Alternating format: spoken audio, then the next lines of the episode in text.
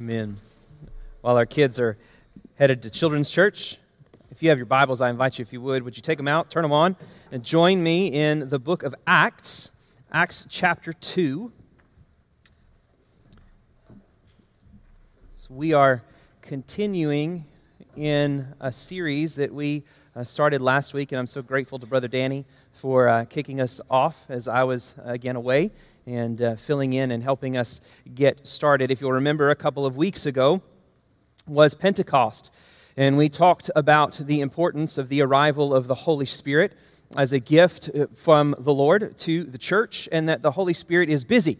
And that he is doing something. Namely, we see in Scripture that he is building something. What the Father authored in eternity past, which is our salvation, Jesus Christ accomplished through his death, burial, resurrection, and ascension. And now the Holy Spirit applies as he is knitting together the church. And so I shared with you that we were going to take some time now examining through the New Testament and through the scriptures what this New Testament church looks like. And so we have entitled this sermon series, Ecclesia.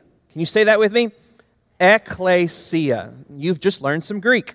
Uh, ecclesia is the most common Greek word throughout the New Testament used to describe or used for the church. When Jesus initially says to uh, Peter and to his disciples, when Peter declares Jesus Christ to be the Messiah, the Christ, he says, You're right. The Holy Spirit is who has revealed this to you, and it's upon this truth that I will build my church, ecclesia. It's a combination of two Greek words, to uh, kaleo, which is call, and ek, which is out. So it can kind of be understood the church is those who are called out. And so we're asking the question um, what is, last week's question was kind of what is the church? When I was growing up in church, and maybe you, if you grew up in church, you remember the little, um, little thing that we used to do, right? Was little kids. And I got to kind of turn around this way because it's weird. And I'm sorry for those of you that are off over here. But y'all remember, you put your hands together and remember the little rhyme? Say it with me. Here is the church, here is the steeple. Open the doors and see all the people. Close the doors and hear them pray. Open the doors and they all walk away. Right? So, from a very early age, we are being, I was taught kind of this notion of what is the church and what is the purpose of the church. That the church is this place where people come together and they talk to the Lord, right, for a period of time. But as we grow, we realize that maybe we have different understandings of the church right? We often say, you know what, I'm, I'm going to the church. And in that, we, re- we are referencing specifically a building that is set apart for the worship of the Lord and the gathering of his people, right? Well, then there's the notion of, say, I'm going to church. And we might reference that as a Wednesday night Bible study or even a Sunday morning Sunday or worship service, right? The, the church is this notion of some previously scheduled, routinely weekly event for the worship of the Lord. But we can also say, I'm giving to the church. And in that, we're thinking about specifically a registered 501c3 nonprofit organization in the United States. Or we may even say, I go to Spring Creek Baptist Church, which is this group of like minded individuals organized together for the work and the worship of the Lord. And while none of these ideas and notions of what is the church is inherently evil or wrong or sinful, what we find, though, ultimately in Scripture is that they fall far short of the fullest picture of the church, which is perhaps expressed most beautifully in the ancient Christian statement of faith, the Apostles' Creed. There's a line in the Apostles' Creed that says, I believe in the Holy Catholic Church. Holy meaning a body that is set apart, sanctified for the Lord. Catholic with lowercase c, not the big C that refers to the Roman Catholic Church, but Catholic meaning universal or undivided. I believe in the holy, the set apart, sanctified, undivided church. This notion is expressed in the passage of scripture that you looked at last week in 1 Peter, where Peter envisions the church as living stones being built together into a spiritual house, a holy and royal priesthood that are constantly offering up spiritual sacrifices pleasing to the Lord, a chosen race, a royal nationhood, or a royal nation, a people for God's possession and his purpose in the earth. In Scripture, the church is more than just a place where we gather. It's more than a, a program that we enjoy or participate in. It's more than an organization that we serve. According to Peter, the church is a people. And so the question then is who are these people? What is the church? It's a people. Well, who are these people? Who then is the church? According to Peter, as he gets to the end of that passage of Scripture, who the church is, is that it is those who have been called out of spiritual darkness into God's marvelous light and called together, he says in that passage of Scripture, for the purpose of proclaiming the excellencies of God. So, if we're going to understand who the church is, the church in throughout 1 Peter and throughout the New Testament, the church is all of those who've been born again by grace through faith in Jesus. All of those who have been born again by grace through faith in Jesus belong to the church. The church is God's people for a purpose, and they are also, we'll see this morning, God's people on purpose, meaning that being a part of the church is neither accidental nor is it incidental. We see this not only in Peter's letter, but this passage of scripture that I asked you to turn to in Acts chapter 2, as we see the very beginnings, the germination, inauguration of the church in Acts chapter 2. Look with me, if you will, in verse 37 of Acts chapter 2 this morning. Luke writes Now, when the crowd heard this, they were cut to the heart and said to Peter and the rest of the apostles, Brothers, what shall we do? And Peter said to them, Repent and be baptized, every one of you, in the name of Jesus Christ for the forgiveness of your sins, and you will receive the gift of the Holy Spirit. For the promise is for you and for your children and for all who are far off, everyone whom the Lord our God calls to himself. And with many other words, he bore witness and continued to exhort them, saying, Save yourselves from this crooked generation. So those who received his word were baptized, and there were added that day about 3,000 souls. Would you pray with me? Father, we thank you for the time that we have to gather together around your word.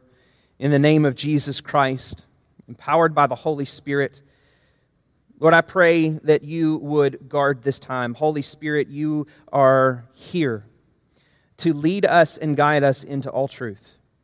So I pray as we set our minds to understand this beautiful thing that you are building, which is the church.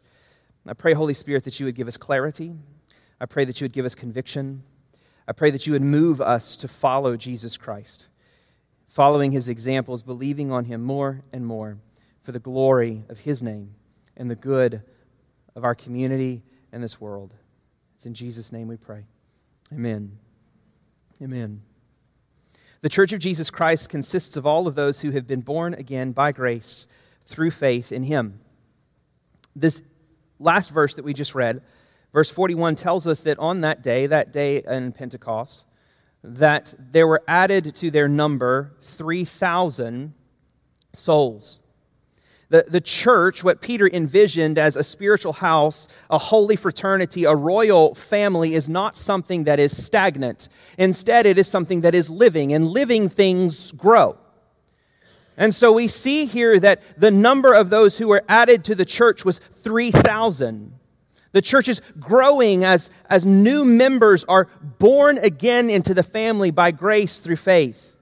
And so, as we ask the question, who is the church? The church is the people of God called out and born again by the gospel of God that have responded in faith. We have to ask this morning, what does this faith, as we see here in this passage of Scripture, what does this faith entail? Faith, first and foremost, requires the hearing of the gospel. Verse 37, Luke opens up that the crowd heard this, and what they heard cut them to their heart. Question is, what did this group hear?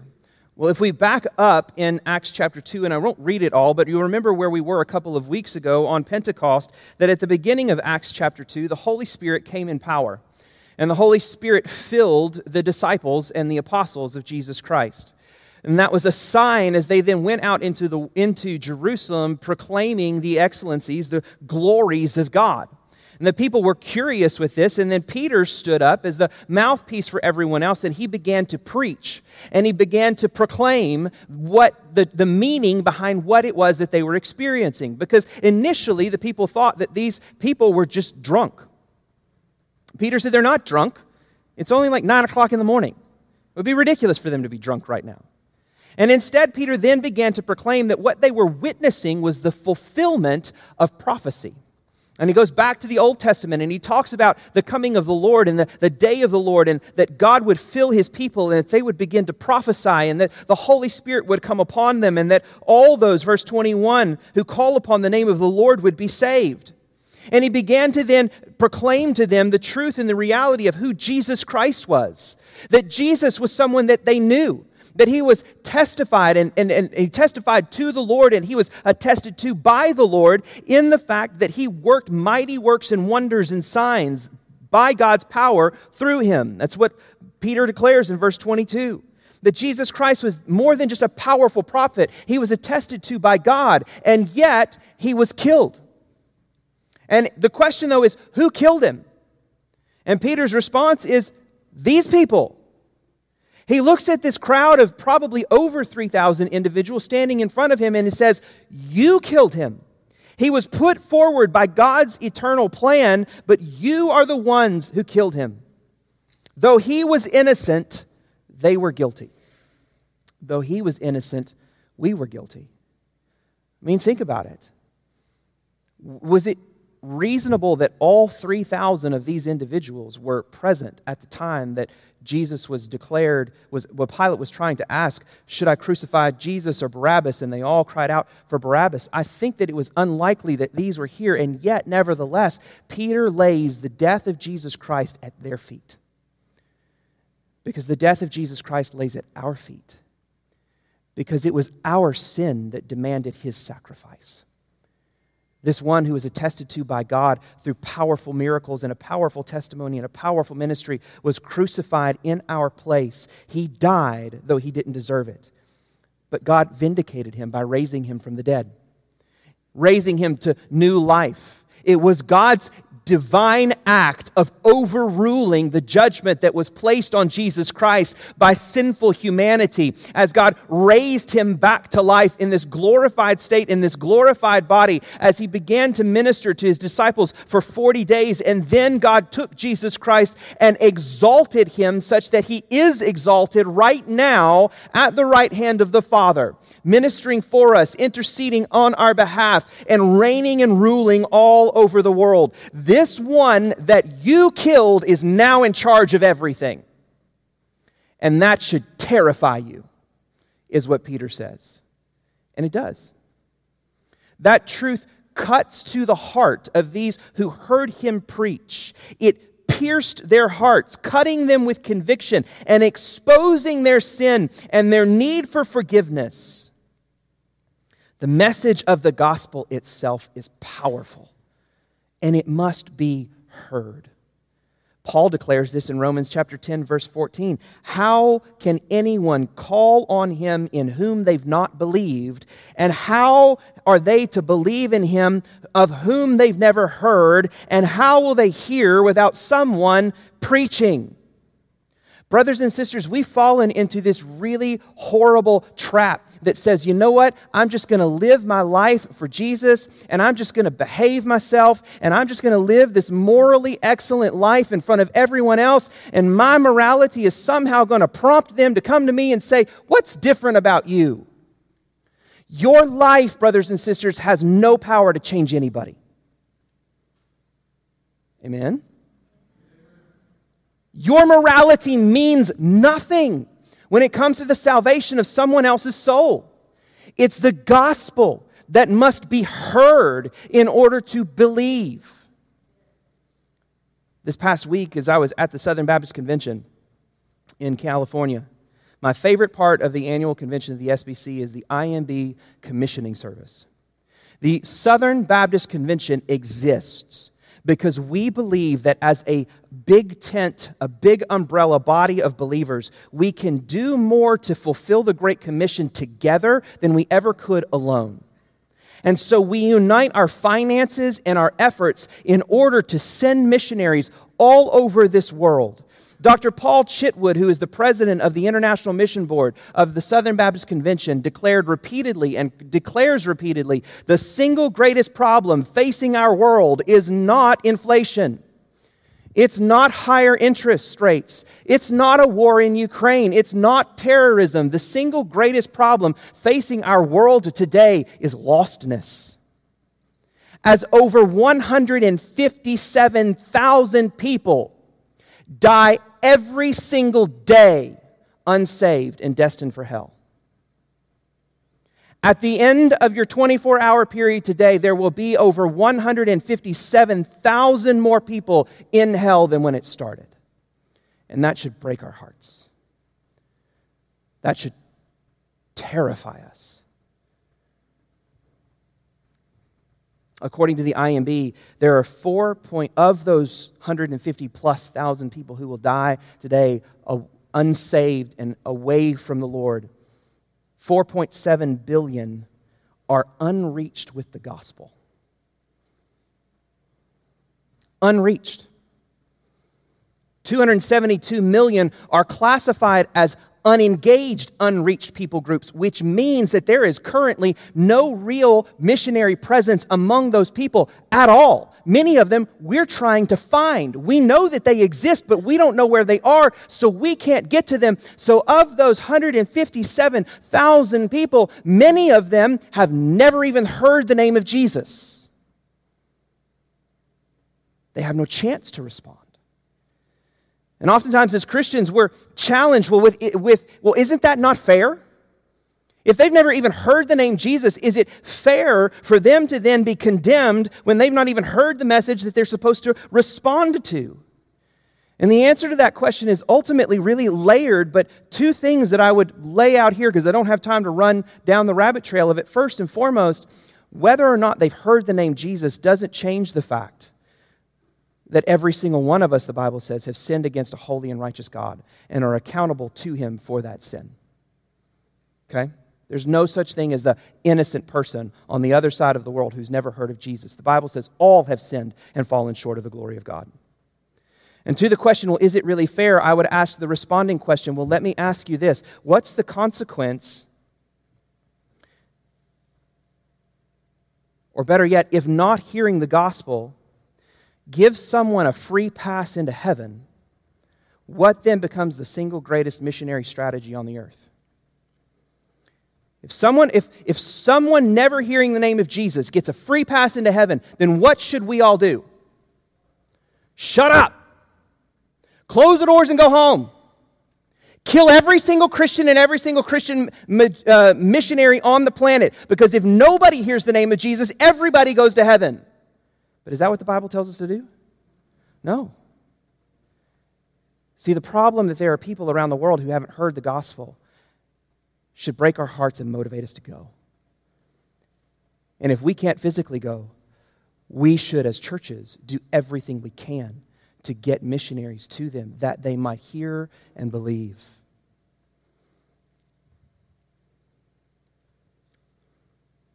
The gospel transforms life.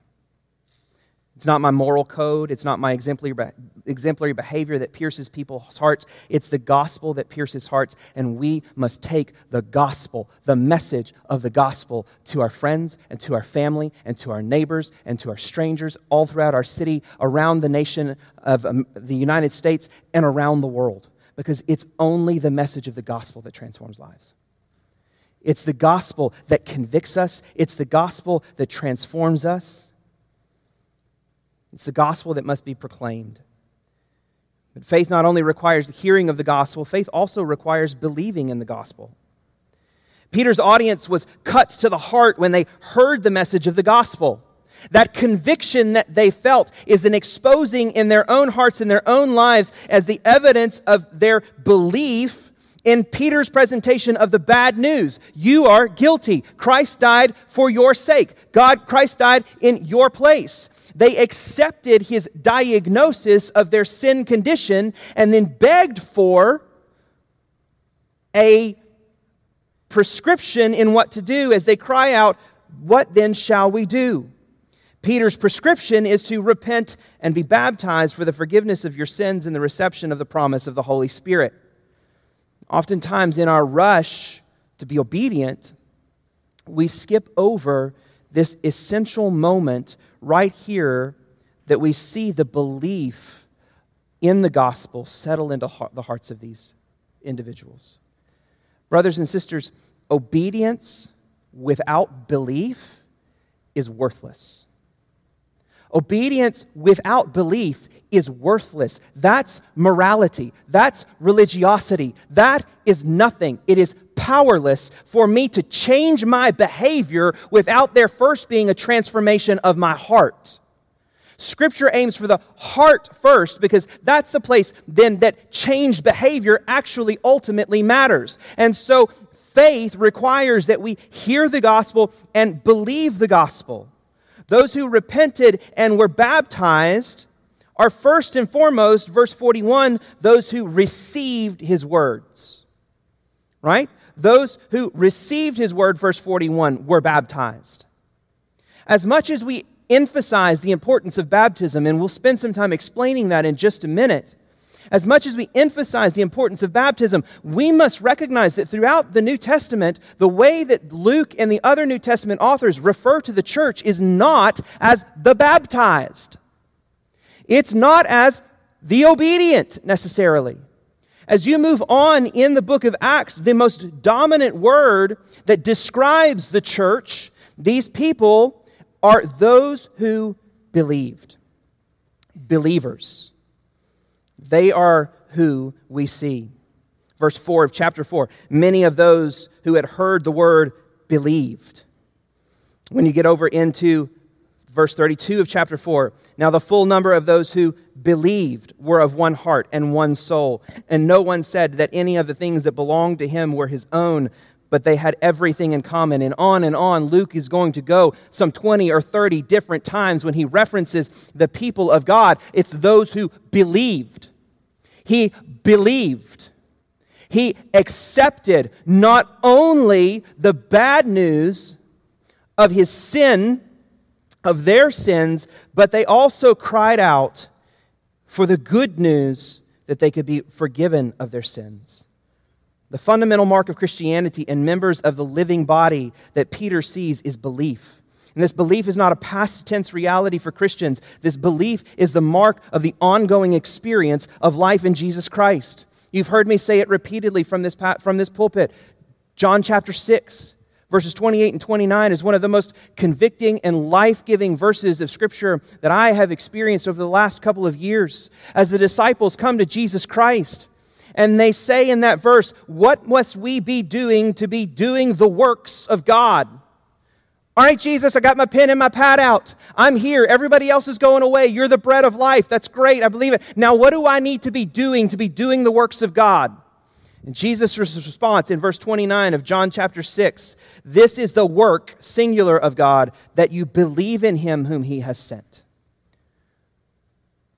Long before the life of the Christian is to do and be obedient, the life of the Christian is to believe and hold fast to the faith, hold firm to the gospel, stay in my belief that Jesus has already done everything for me and my doing is not for my salvation. My doing and my obedience is only for His exaltation.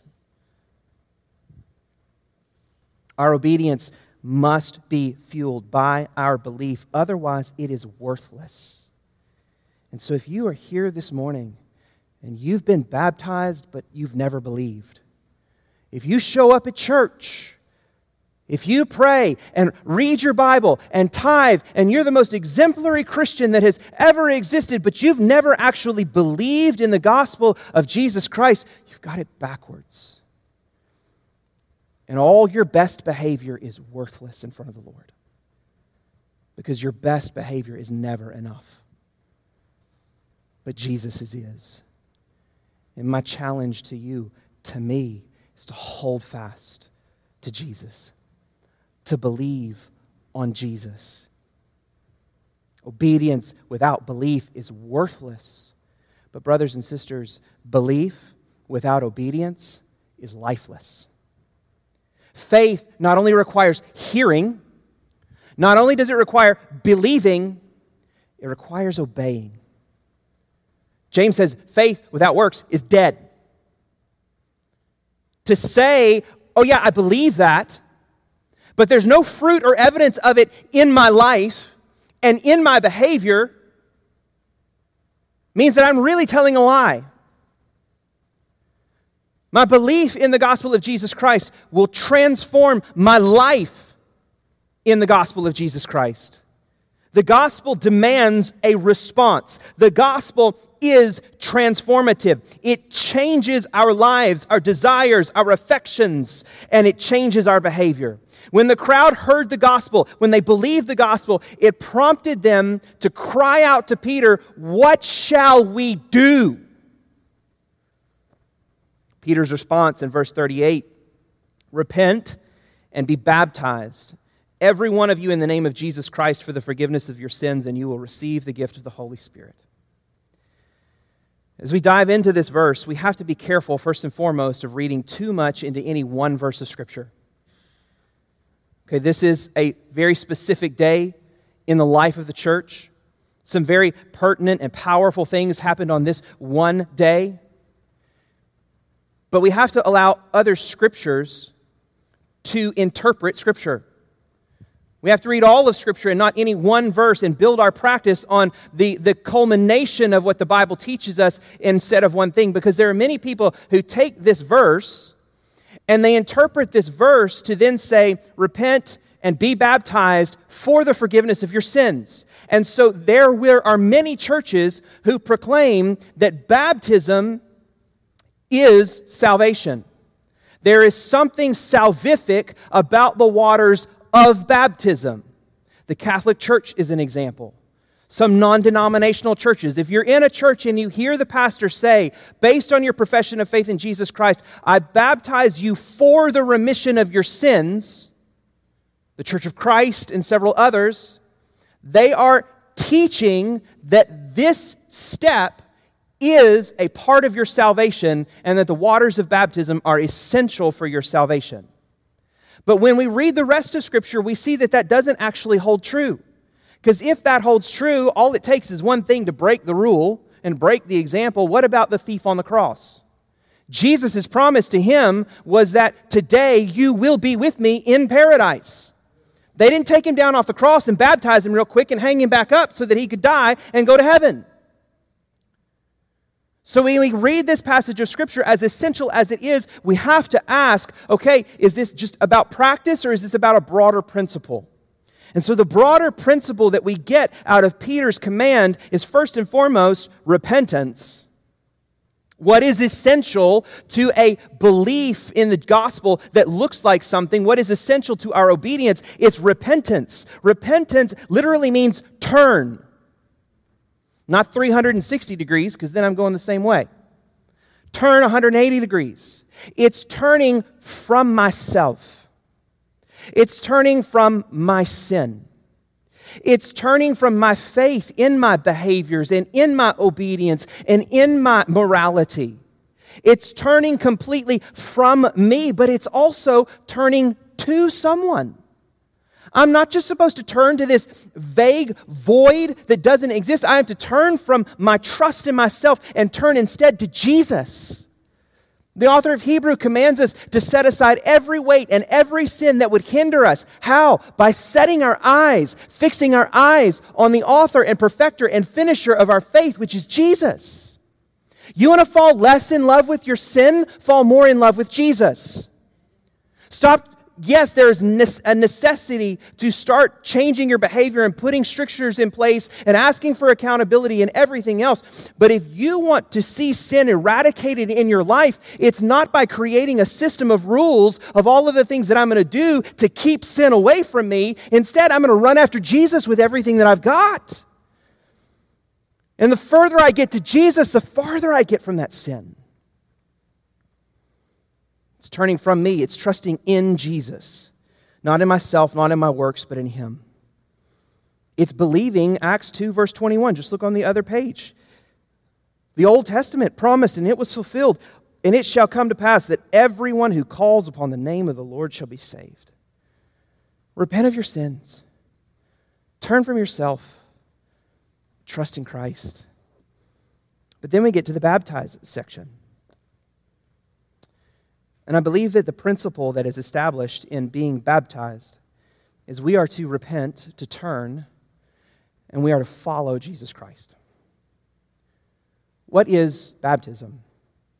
Baptism is the physical symbol of us identifying with Christ. At the beginning of his earthly ministry, Jesus came to the Jordan, where John the Baptist was baptizing the people for the repentance of their sins, right? And Jesus then went into the waters of baptism, not because he had any sin to, ident- to repent of, because he was perfect, but because he chose to identify with the very ones who needed to repent and needed to be clean, cleansed, and made spotless and righteous. So Jesus was baptized. Literally, he was immersed, dunked under the water. When he came out of the waters, right? He's in the Jordan. It's not a sprinkling. He went into the water, he came out of the water, and it was at that point that the heavens opened. The heavenly Father proclaimed his, his love and his favor on his Son, and the Holy Spirit descended upon Jesus, filling him and empowering him for his ministry, right? That's the pattern and the practice of Christ. At the end of his ministry, in Matthew chapter 28, as he is proclaiming that he now has all authority up there and down here he then commands his apostles to go, therefore, making disciples, baptizing them in the name, singular, not names, but singular, the name of the Father, Son, and Holy Spirit. Why? Because at the beginning of his ministry, there is the Father, the Son, and the Holy Spirit, all together in one. It's important that he also doesn't say names of the Father, Son, and Holy Spirit, because there is only one God who exists in three persons the Father, the Son, and the Holy Spirit, the Trinity. But that's a sermon for another day. And we are to baptize one another. Why? Because it is a declaration of my identification with Jesus Christ and what he's done. And so Paul is later going to explain it this way in both Romans and Colossians. We were buried, therefore, with him by baptism into death, in order that just as Christ was raised from the dead by the glory of the Father, we might too walk in newness of life. Romans 6 4. Colossians 2 12. Having been buried with him in baptism, in which you were also raised with him through faith in the powerful working of God who raised him from the dead. Baptism is a picture of death burial, and resurrection to a new life. Historical documents tell us that the practice of the early church was that they baptized one day a year. You got to remember, some of you grew up and you got baptized in the creek. Praise the Lord, that doesn't happen so much anymore. God bless you. You have extra, you know, jewels in your crown in heaven because you went in those cold waters. Right? So they're out there, they baptized one day a year they spent, and that's where the tradition of Lent, 40 days leading up to Christmas, they would spend 40, or no, Easter, they would spend 40 days leading up to Easter Sunday morning preparing their, their new believers, catechizing them, so training them in the faith, so that when they went into the waters of baptism on Easter Sunday morning at sunrise, hello, sunrise services, they would go into the waters of baptism, naked as the day they were born. Right? So you had women baptizing women and men baptizing men. Okay? So Southern Baptist goes way back. Women baptizing women, men baptizing men. It's not exclusively for the pastor. That's a sermon for another day. They would go into the waters. They would face the west, the darkened side of the world, and they would renounce their sin and Satan's control over their life. They would be buried in the, ba- in the waters of baptism, raised to new life, and they would turn to the sunrise and they would declare their allegiance to Jesus Christ. It was a declaration of, I am now turning from repentance, following Jesus. Because if you go back to Mark, when Jesus came out of those waters of baptism and he began his ministry, he went to his disciples and he found Peter and James and John on the waters. They were mending their nets. And what was his declaration? Come and follow me and I will make you fishers of men. The life of the Christian is a life of following Jesus Christ, following his example, identifying with him. He chose to identify with us in baptism. We identify with Him in baptism, and then we follow Him. Baptism is a sign of my allegiance to Christ and my commitment to do everything that He has told me to do, to live my life following His example. Because He was baptized, I am baptized. Immersed in the waters as a believer, declaring my allegiance to Jesus Christ from this day forward, which raises the question then who should be baptized? And there are many, I believe, faithful brothers and sisters in Jesus Christ who disagree with us in this, and they will baptize in sprinkling their infants as part of the covenant community of Jesus and hope then that they grow up into that faith. But nowhere in Scripture do we see that as the common practice. Instead, what we find in Scripture is those who first believed, then were baptized as a declaration of their personal allegiance to Jesus Christ, not mom and dad's declaration that they hope that they will be allied with Jesus Christ. And so we, as Baptists, exclusively practice what we call regenerate church membership and believers' baptism. Only those who have believed on Jesus Christ are baptized. Belief first and then obedience. And so if I was baptized without belief, guess what? My obedience without belief is worthless. I just got wet. Congratulations. What happened to you is the same thing that happens when I take my little boys and dunk them in the swimming pool in summer. It has no power or authority.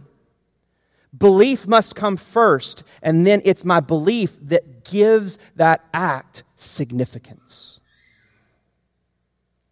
And so, does that really matter? There's a lot of people that ask when you come to the church and we have the conversation, we'll talk about regenerate church membership next week. When we have that conversation and I'm in the office, I ask you to, I want to hear your testimony of salvation in Jesus Christ and your testimony of baptism. Subsequent to your faith in Jesus Christ. Does that really matter? Yeah. Because my job is to lead this church to be as faithful to Scripture as I possibly can, first. Second, because there have been hundreds of thousands, if not millions, of men and women who have been murdered for that belief, executed by the Catholic Church and many others as they stood for the biblical truth and the biblical practice of believers' baptism. And I won't turn my back either on God's word or those faithful brothers and sisters who have gone before us. Yes, it matters. And so if you are here and you desire to be a part of our church family, we are going to ask that you have been baptized as a believer in Jesus Christ or that you be baptized as a believer in Jesus Christ. Because it is a matter not about your baptism, but ultimately about your commitment to follow after Jesus Christ, to be obedient to Him. Because Christianity is a life of following Jesus. Faith looks like something it looks like hearing, believing, and obeying. What is the church? The church is the people of God for the purpose of God, declaring his excellencies to the world. People who have been born again by grace through faith in Jesus Christ those who have heard, believed, obeyed, those who continue to hear, continue to believe, continue to obey again and again and again and again. That's what characterized these in verse 41 who were added to their number. And so, my question as I conclude is Is that true of you as well? Does that characterize you as well? Have you believed in the gospel of Jesus Christ? Have you trusted in him for your salvation, your forgiveness of sins? Have you looked to him to fill you with the Holy Spirit? If not, then I would ask you, urge you, plead with you. This is serious. Would you believe on Christ today? Would you trust in Christ today? Would you commit to follow Christ every day for the rest of your life? If that is true of you, then hear what Paul says as he declares to them, Repent and be baptized, receive the Holy Spirit, for the promise is for you and for your children and for all who are far off, everyone whom the Lord our God calls to himself. If you are a believer in Jesus Christ, part of following Jesus Christ is extending the mission of Jesus Christ to your children to your neighbors, to your family. as those who have heard, believed, and obeyed, and who now go and proclaim and invite others to hear and believe and obey.